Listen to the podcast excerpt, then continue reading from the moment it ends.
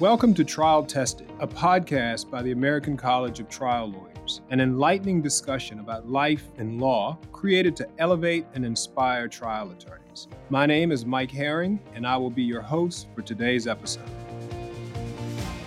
Good afternoon. This afternoon, I am pleased to be with Chilton Varner, certainly no stranger to our listeners. Chilton, how are you? I'm doing well, thank you. Great. Chilton, I think I have to give our listeners some sense of who you are, although we're all intimately familiar with you and, and your good work. So if you'll indulge me, I'm going to take about 60 seconds just to run through some of your background and your accomplishments. And then I want to dig right into questions, the fun stuff. Is that all right? That will be fine. Wonderful. Chilton Varner has 30 plus years of real experiences as a trial lawyer. She represents clients in mass tort litigation, class actions, multi district litigation, and I suspect an array of, of matters that, for one reason or another, end up on a trial trajectory. Chilton became the first female partner in King and Spalding's litigation department and is the first female to serve on the firm's management committee. We're going to talk more about that later. Chilton is widely regarded, I mean, widely regarded by her peers throughout the American legal community and certainly the American College of Trial Lawyers. She was appointed to the Federal Civil Rules Advisory Committee by Chief Justice William Rehnquist in 2004 and reappointed by Chief Justice Roberts in 2007 where she's participated in drafting amendments governing electronic discovery and changes to the rules governing summary judgment, expert discovery, and information gathering from third parties and corporate execs. No surprise to you all, Chilton has served as lead trial and appellate counsel for a number of the country's largest pharmaceutical, medical device, and automotive manufacturers. She's a past president of the American College of Trial Lawyers for the 2012 13 activity year. Some of her accolades, which are many, include being named to the short list of best female litigators by the National Law Journal, Chambers and Partners, Law 360, and Benchmark. She was recently named Litigator of the Year in the Georgia Alabama Southeast region. No small accomplishment. She speaks regularly on an array of issues, including matters involving CLE, client development, and I think it's fair to say and is well known as a mentor to younger lawyers. Finally, Chilton has been recognized repeatedly as one of the nation's top 250 women in litigation Chilton, I'm going to stop there because I promised our audience 60 seconds and I've probably gone a few over. Have I missed anything? I think you've done admirably. I love listening to it. So I'll bet. I'll bet. Don't feel like you can't stop. Well, I tell you what then. I do want to follow up on one accolade. Tell us about the Turman Award. I mean, my, my brief read on it is that it, it was such an honor for you to be the recipient of the Turman Award. I have done a lot of work with Emory University here in Atlanta, and I served on their board for I think it was 18 years, and I remain on that board now as a trustee emeritus. And I've been active in Emory Law School, which is where I earned my JD. And I had served as president of the Dean's Advisory Board, the president of Emory Law Alumni. And the Turman Award um, rewards folks who have been very active in Emory alumni activities. And for having done that, you get a beautiful crystal cow. A cow. which was something that Mr. Turman loved. So I now have a crystal cow on my bookshelf. Oh my goodness. Well, you'll have to take a shot of that crystal cow and send it to me. I suspect I've never seen a, crystal cow. So they are a rarity, no question about it. Yeah. Now, Chilton, I understand that you are from Opelika. Am I pronouncing that correctly? You Opelika? pronounced it perfectly. All right. I'm a Southern boy myself. Opelika, Alabama. What was Opelika like for a young Chilton? I grew up in Opelika. My parents had been married there and lived there their whole marriage. And I had grandparents who also had lived their lives in Opelika. It was a small town. I don't think it ever got above 15,000 people. I think now maybe it's bigger, but not by much. It's in East Alabama. Opelika was named after the Indian tribe that occupied that part of the United States at the beginning. It was a sleepy town. I had the great advantage of having a father who had postponed getting married for the first time until he was 50 years old. And that meant that he had all the time in the world for me and it was uh, important to me personally. But you wouldn't believe how much usefulness I got from tagging around with my dad, who was talking to almost all males who were 50 and 60 years old when I started practicing law as an associate. All the power brokers were males who were 50 or 60 years old. So I had the advantage of having at least been exposed of how to behave and how to charm males who were in their 50s and 60s. Hmm. Of course, at the beginning, I grew up in a segregated South, and the changes in this part of the country have been truly cosmic. So it is so much different today from the small town, not unlike the small town in To Kill a Mockingbird where I grew up. So, would people close to you have described young Chilton as uh, a young woman with an old soul?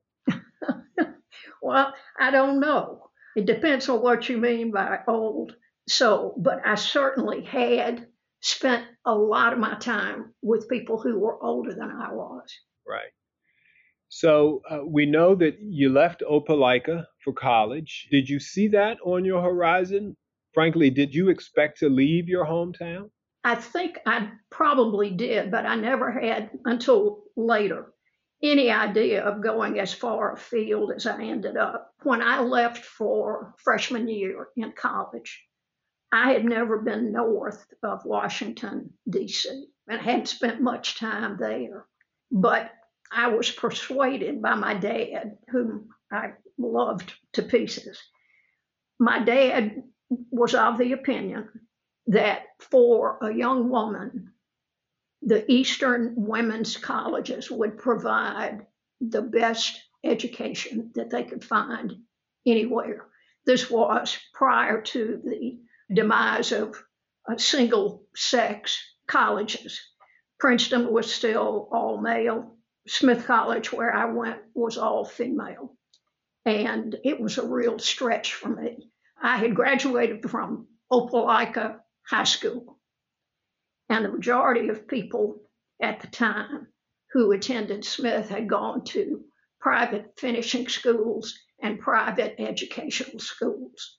I think I may have been the first student at Smith who was from Alabama. Oh, there was nobody that had a drawl like mine. And my preparation for a rigorous scholarly endeavor, I was a duck out of water. Now, somewhere along the way, you met the love of your life, Morgan, a Princetonian. Is that right? I did. We had a common friend in Opelika who was somewhat of a matchmaker.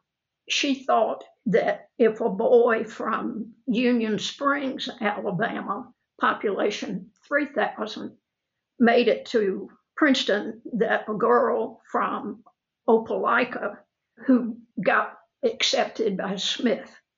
And so she introduced the two of us, and the rest is history. Wow, what a neat story! I mean, that's kind of the uh, the dream outcome for matchmaking, right? I think so, and she was very proud of her success. Wow. So you come back south to Emory for law school, but there was a detour along the way. My understanding is you did not go straight through college to law school. Is that right? Absolutely not. I got married instead to Morgan. We were married two weeks after I graduated from Smith. I then had a very interesting educational change to being eventually an Army wife. Morgan had two years left of law school when we got married.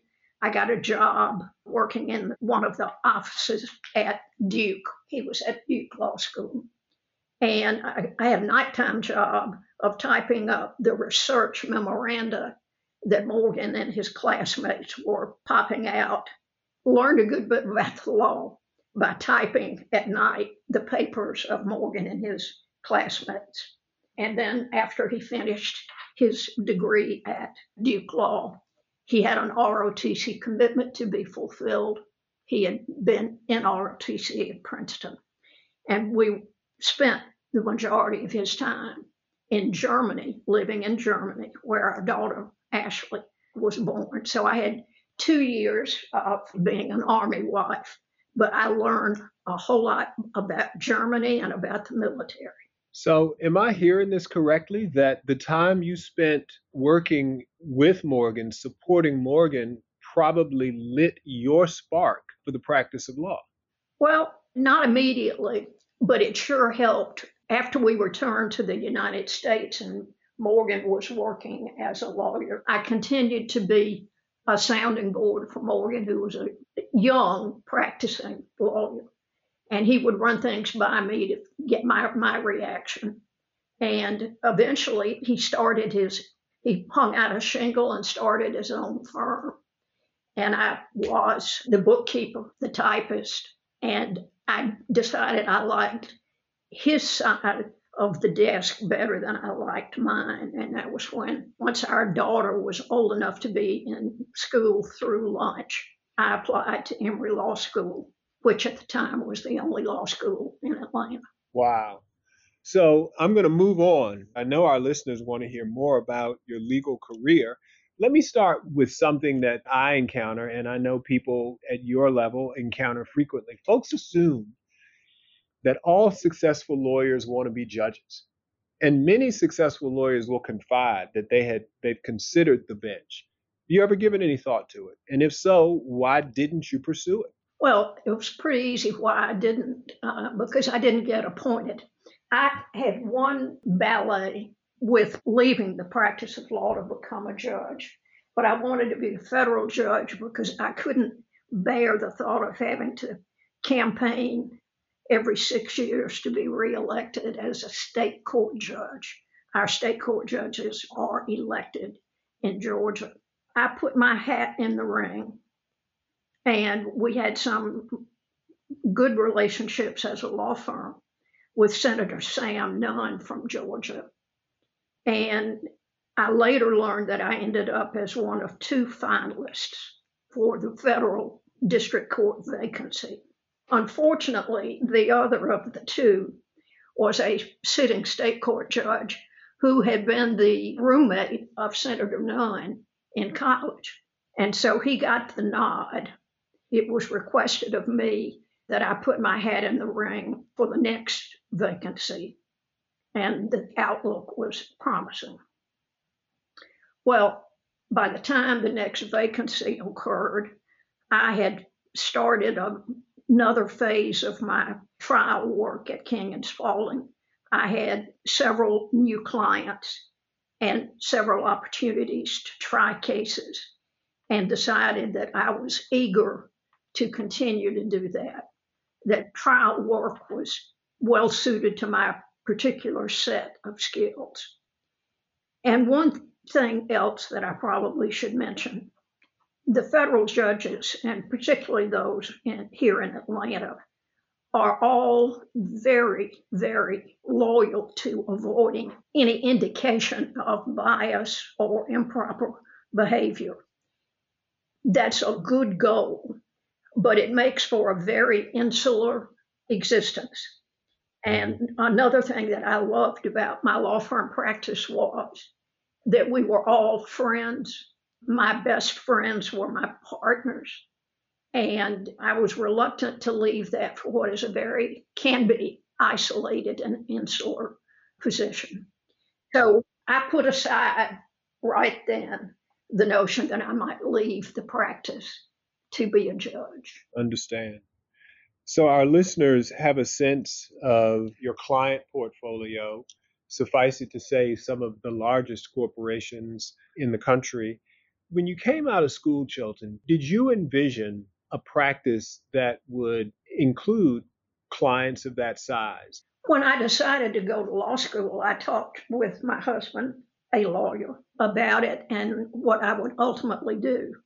And my original intent was that Morgan continued to grow his firm and he would take care of the financial side and I would be free to take a public service job working pro bono cases. As I finished law school, I had changed my mind. I had an excellent summer clerkship with King and Spalding. I loved the firm. They treated me exceedingly well. And I had changed my mind that instead of working in a small pro bono practice, I really enjoyed the camaraderie, the teaching, and the collegiality of practice in a large law firm.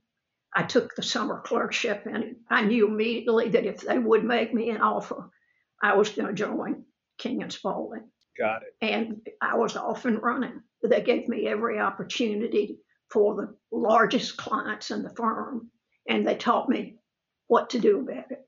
If you don't mind me asking, what year would that have been that you had the nice experience as a summer associate? I started a permanent position at King and Spalding in 1976. So I have to ask, I don't imagine there were many women practicing at King and Spalding in 1976, but maybe that's an inaccurate assumption. But if that is accurate or fair, did you expect to have such a welcoming experience? How about that? After the summer clerkship, I did. I loved what I did that summer, and I loved the people who taught me how to do it. And I had two important mentors, both of whom were past presidents of the American College of Trial Lawyers, former Attorney General Griffin Bell under President Carter, and Frank Jones, who was known as the best trial lawyer in the state of Georgia. I worked with both of those senior partners, and they gave me every opportunity I could have asked for. I imagine that when you are at law schools or even undergrad campuses, you are frequently asked for guidance on how young emerging lawyers should go about shaping their trajectories, if that makes any sense. What advice do you give them? They need to find something that they like to do. If you don't like what you are doing as a lawyer, it can be really disheartening because you have to work very hard and very long, and it ought to be at something that you enjoy. I think the difference between trial practice and transactional practice is quite different. The skill sets are not the same. And I had decided early on that I wanted to be a trial lawyer. I have a competitive streak. I played tournament tennis when I was growing up. And I've always enjoyed being on my feet. So for me, being a trial lawyer was important. And once I got there, I loved it. And I wouldn't trade it for anything, including being a federal judge. I'm dying to know how soon, how early in your practice did you recognize your desire and your capacity to be a trial lawyer? I would say that from the beginning, that is what I wanted. I think from the time that of my first year in law school, when I participated in, in a required moot court, I decided that I liked the adversary nature of being a trial lawyer, the attention to detail of being a trial lawyer, being organized, which you have to be as a trial lawyer. So from the beginning, that's what I wanted. I've also talked to people, young people, about how do you get trial experience in a world where jury trials are shrinking. Mm-hmm. And I think what you need to do is you find the best trial lawyer who is already successful. You go and talk to that trial lawyer and you make it clear that if there would be an opportunity to work with that trial lawyer, you would be honored to be considered. That's what I did, and it was a successful effort on my part. And I think you have to have somebody who will be your booster because, particularly corporate clients who have a large in house counsel cadre, they are very, very careful not to unleash somebody who is inexperienced and not very effective. So you need to have, I think, a mentor. Let's follow up on that. You obviously spend a lot of time dealing with, with in house counsel. What are some of the challenges of representing large clients? Number one, you have certain constraints that a plaintiff's trial lawyer would not have. Certainly, you are being judged by the client, who inevitably is a, an in house lawyer. The plaintiff's lawyer does not have that sort of blanket of review. But I think you need to establish an effective relationship, just one lawyer with another, in order to move forward. Another thing about defending a large corporation is that you have to keep in mind that yours is not the only case where that product may be being challenged. So you have to be thoroughly consistent with the position taken by the defendant. And finally, I think you have to you have to work harder and be better when your clients are large corporations because jury research has made it crystal clear that most jurors, when they arrive in the jury box, are, if not biased, they think that the corporation probably did what they were accused of doing. Mm-hmm. And that's not necessarily the case at all. But I do think you have to be, if, if that's where you draw your clients from, you have to work harder and be better in order to win. How do you manage large clients' expectations about the outcome of a case? And then how do you manage those same clients who have very strong feelings about the way they think you should try the case? Well, usually it ends up in a draw. I will end up trying the case, but giving some of my colleagues who were younger trial experience during the trial. I also make it a point to have a very candid sit down with the client where I identify what is going to be working on our side and what is going to be working on the other side so that they're fully informed, all the while remaining faithful to that client and identifying where some additional work is going to be needed and perhaps some more tutorials that the client can give the lawyers. Some of my most rewarding experiences have been being taught by an engineer or a doctor about highly technical matters so that I know them backwards and forwards and I won't make a false slip. Mm-hmm. And I try to make sure that my younger people have gotten on their feet during the trial. And that's all prefaced with the client. I see. Chilton, you've been quoted as saying that every trial is a teachable moment. Is that what you meant by the prior answer, or did you mean something different? I would say that a really fine trial lawyer has to be a great teacher. The jurors are pulled in off the street or away from their job to listen to, digest materials that the lawyers have been working on for two years. And they have to make that connection in a two week trial or a three week trial. I do believe that you have to like teaching and you have to understand teaching to be a a great trial lawyer because that's what you need to do in order to win. Sure. Some have described your style in cross examination as much more conversational than confrontational. Would you agree with that? I think so. Well, what's the secret to that? well, I'll start with part of why I do it. I'm really not built very well to be intimidating. I'm five foot three. I'm female and I'm from the South with a Southern drawl. I don't know. I've known some pretty scary short women in my day, Chilton. So, but go ahead. but it's hardly intimidating in the first instance, I have to say. But I'll tell you, I'll give you an example. I had a case in Kentucky, automotive product liability case, which was a very dangerous case, where a Cadillac had run off the road and burst into flame. The plaintiffs had engaged a former engineer for the automaker who had produced the subject vehicle. I had put that expert on the stand in three other cases when he was still employed by the automaker. And my strategy with him was not to try to intimidate him. He knew me, he had liked me, we had worked together. He had been one of my great teachers in tutorials, as I mentioned.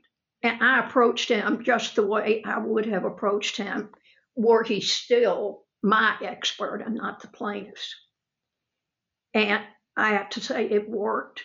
He fell right back into the rhythm that we had had when I was his interrogator and his lawyer. And I just think my own demeanor is better suited to conversational than it is combativeness. Mm-hmm. And again, that's just my style. I know there are others who would rather be more intimidating and combative. That's just not me.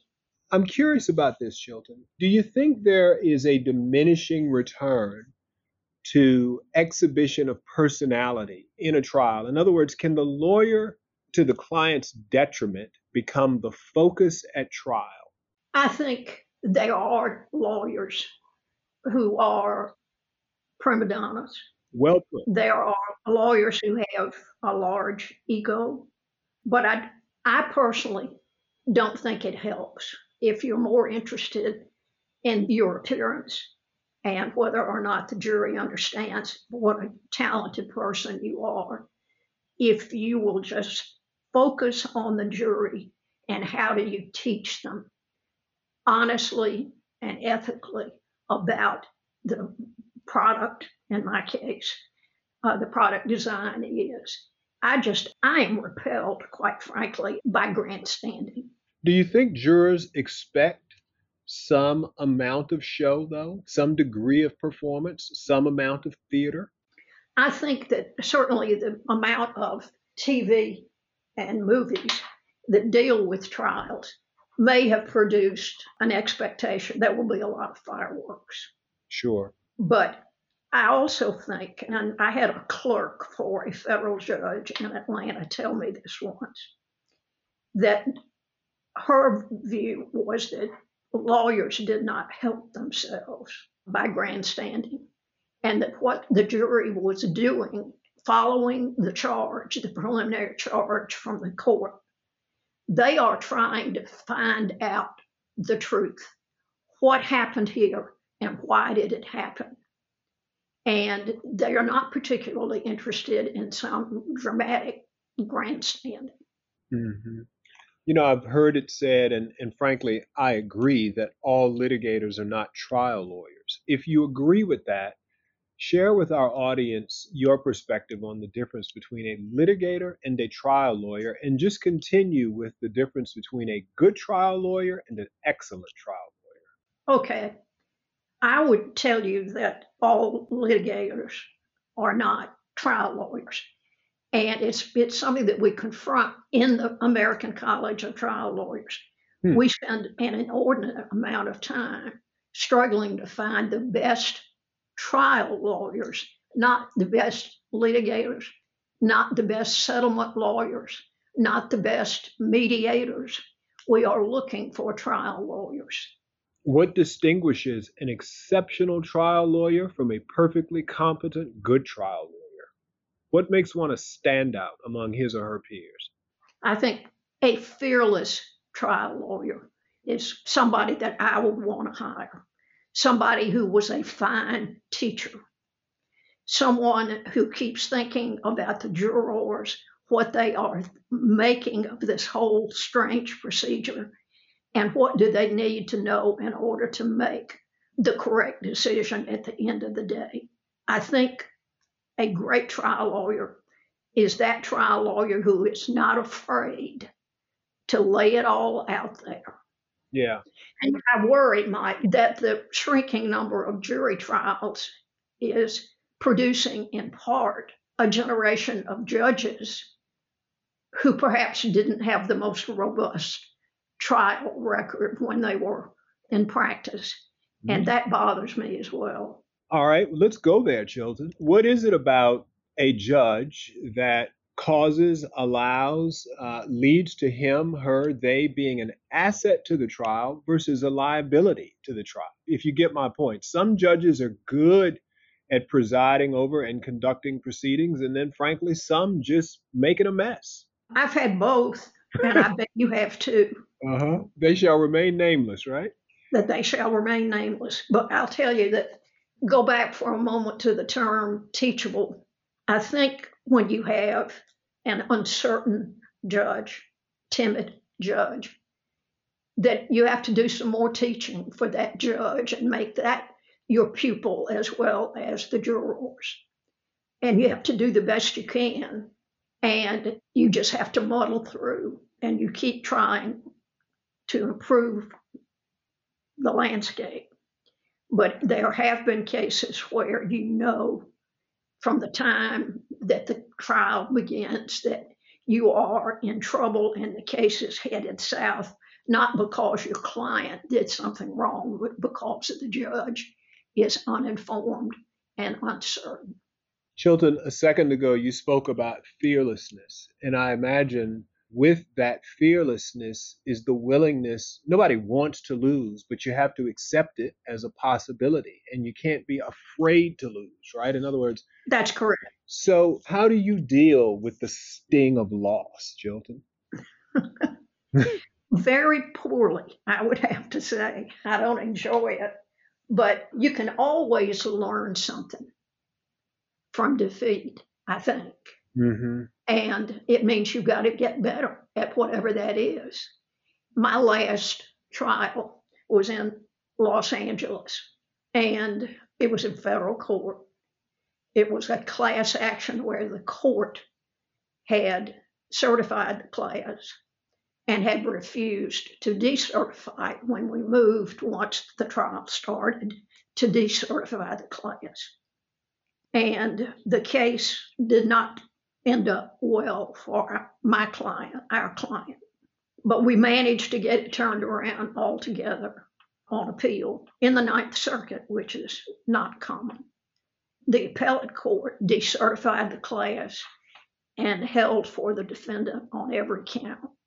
So the plaintiff left the arena with nothing to show for it, although it took an appeal to get there. But there are always things you can do to try to mitigate loss. And one of them, I think, is you have to try to keep your team, your young people, the associates who may be doing research back in the trial war room. You've got to continue to, their enthusiasm for this as a way to earn a living. And I think that's a fiduciary duty of the lead lawyer is to keep his or her team upbeat, leaning forward. What are some of your non-work interests? I sang in the Atlanta Symphony Chorus for almost 10 years. Wow. I had to quit because of travel to far flung trials. But I love the symphony and I'm still active on their board. And I loved the singing. Robert Shaw was the greatest choral conductor ever. And he came to Atlanta not too long after Morgan and I, my husband and I, moved here after, after the Army. And it was just a wonderful thing to do. I'm an avid reader. I always have two one for the car where I listen, and one to be read. What do you like to read? Just about everything. I read novels, I read nonfiction, just about everything. I read about finance, I read about World War II history. The world is filled with great books, and you learn a lot that you carry in your head And one day it'll be very helpful when you're trying to make a point in a closing argument. So I also have a lot of extracurricular, I call them, things that I do. The American College, I still have a strong involvement there as a president. And I'm currently the president of the Supreme Court Historical Society, which is a wonderful way to get time to be spent in the courtroom and with the justices. So I stay busy. I wouldn't trade any of that. Let's go to the point you made about the college. And I understand that we are talking to our brothers and sisters in the college. How do you think the college has changed for better or for worse in the last five to 10 years? Well, I think it is more diverse. The college has had a planned program to improve its diversity and inclusion. And I think it is succeeding. The numbers suggest that it is succeeding. We have a ways to go, but the effort is being made, the help is being found, and we are digging deeper in order not to change our insistence that the people who are going to be inducted are the best trial lawyers in the country. We have to look a little longer and a little further to get that sometimes simply because trial experience is difficult for some people to get. It's why I think it's so important that if you are a young lawyer and you want to be successful in the courtroom, you need to find yourself a mentor and tell him or her that you will do whatever you can do in order to become a great trial lawyer.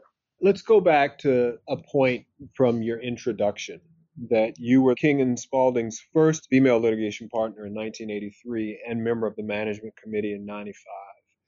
Certainly a defining moment for the firm in terms of diversity. Do you think that diversity has value beyond marketing metrics? Do you think it's something that firms should be vigilant about?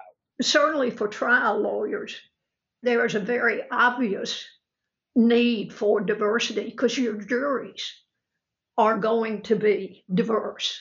Mm-hmm. And I just think it's compelling for trial lawyers to be in favor of diversity. And I think most are now, but we've still got a way to go. And part of that is I think we need to be careful in law firms that once we hire a diverse lawyer, that we've done what we're supposed to do. I think we need to be careful to continue to shepherd those people into being part of the leadership of the firm because I think it will make the whole diversity campaign easier if you have diverse people in various leadership positions in the firm. I want to stay here for a second and ask you a question that I've wondered for years. Do you think jurors pay attention to the race, the ethnicity of the lawyers. Do you think jurors see color and ethnicity and race in lawyers? Well, I'll start by saying I have tried cases with African American co counsel and members of my own team. And I don't think so unless you happen to have ended up with a juror that you should have stricken. Mm-hmm. I have not had the experience that it is a determinative concern of the jurors. They've been told by the court what they need to do and that they are after justice and truth. And I think they try extremely hard. And it's one reason that I hate that we're having fewer jury trials. It's one of the last ways that a citizen can change things in a great big country. And I think they try seriously hard to fulfill their mission. Wow. Well, Chilton, I want to thank you for your time. I really enjoyed chatting with you. I haven't seen you for years. And certainly the last two, we can blame it on the pandemic. But I look forward to seeing you at the next college event. And on behalf of the College Podcast series, I want to thank you so much for your time and wish you a good weekend. Well, you've been a charming host, and I appreciate it, Mike. Thank you very much. Thank you for listening to Trial Tested, a podcast by the American College of Trial Lawyers. ACTL is dedicated to maintaining and improving the standards of trial practice, professionalism, ethics, and the administration of justice. Subscribe now to catch every episode.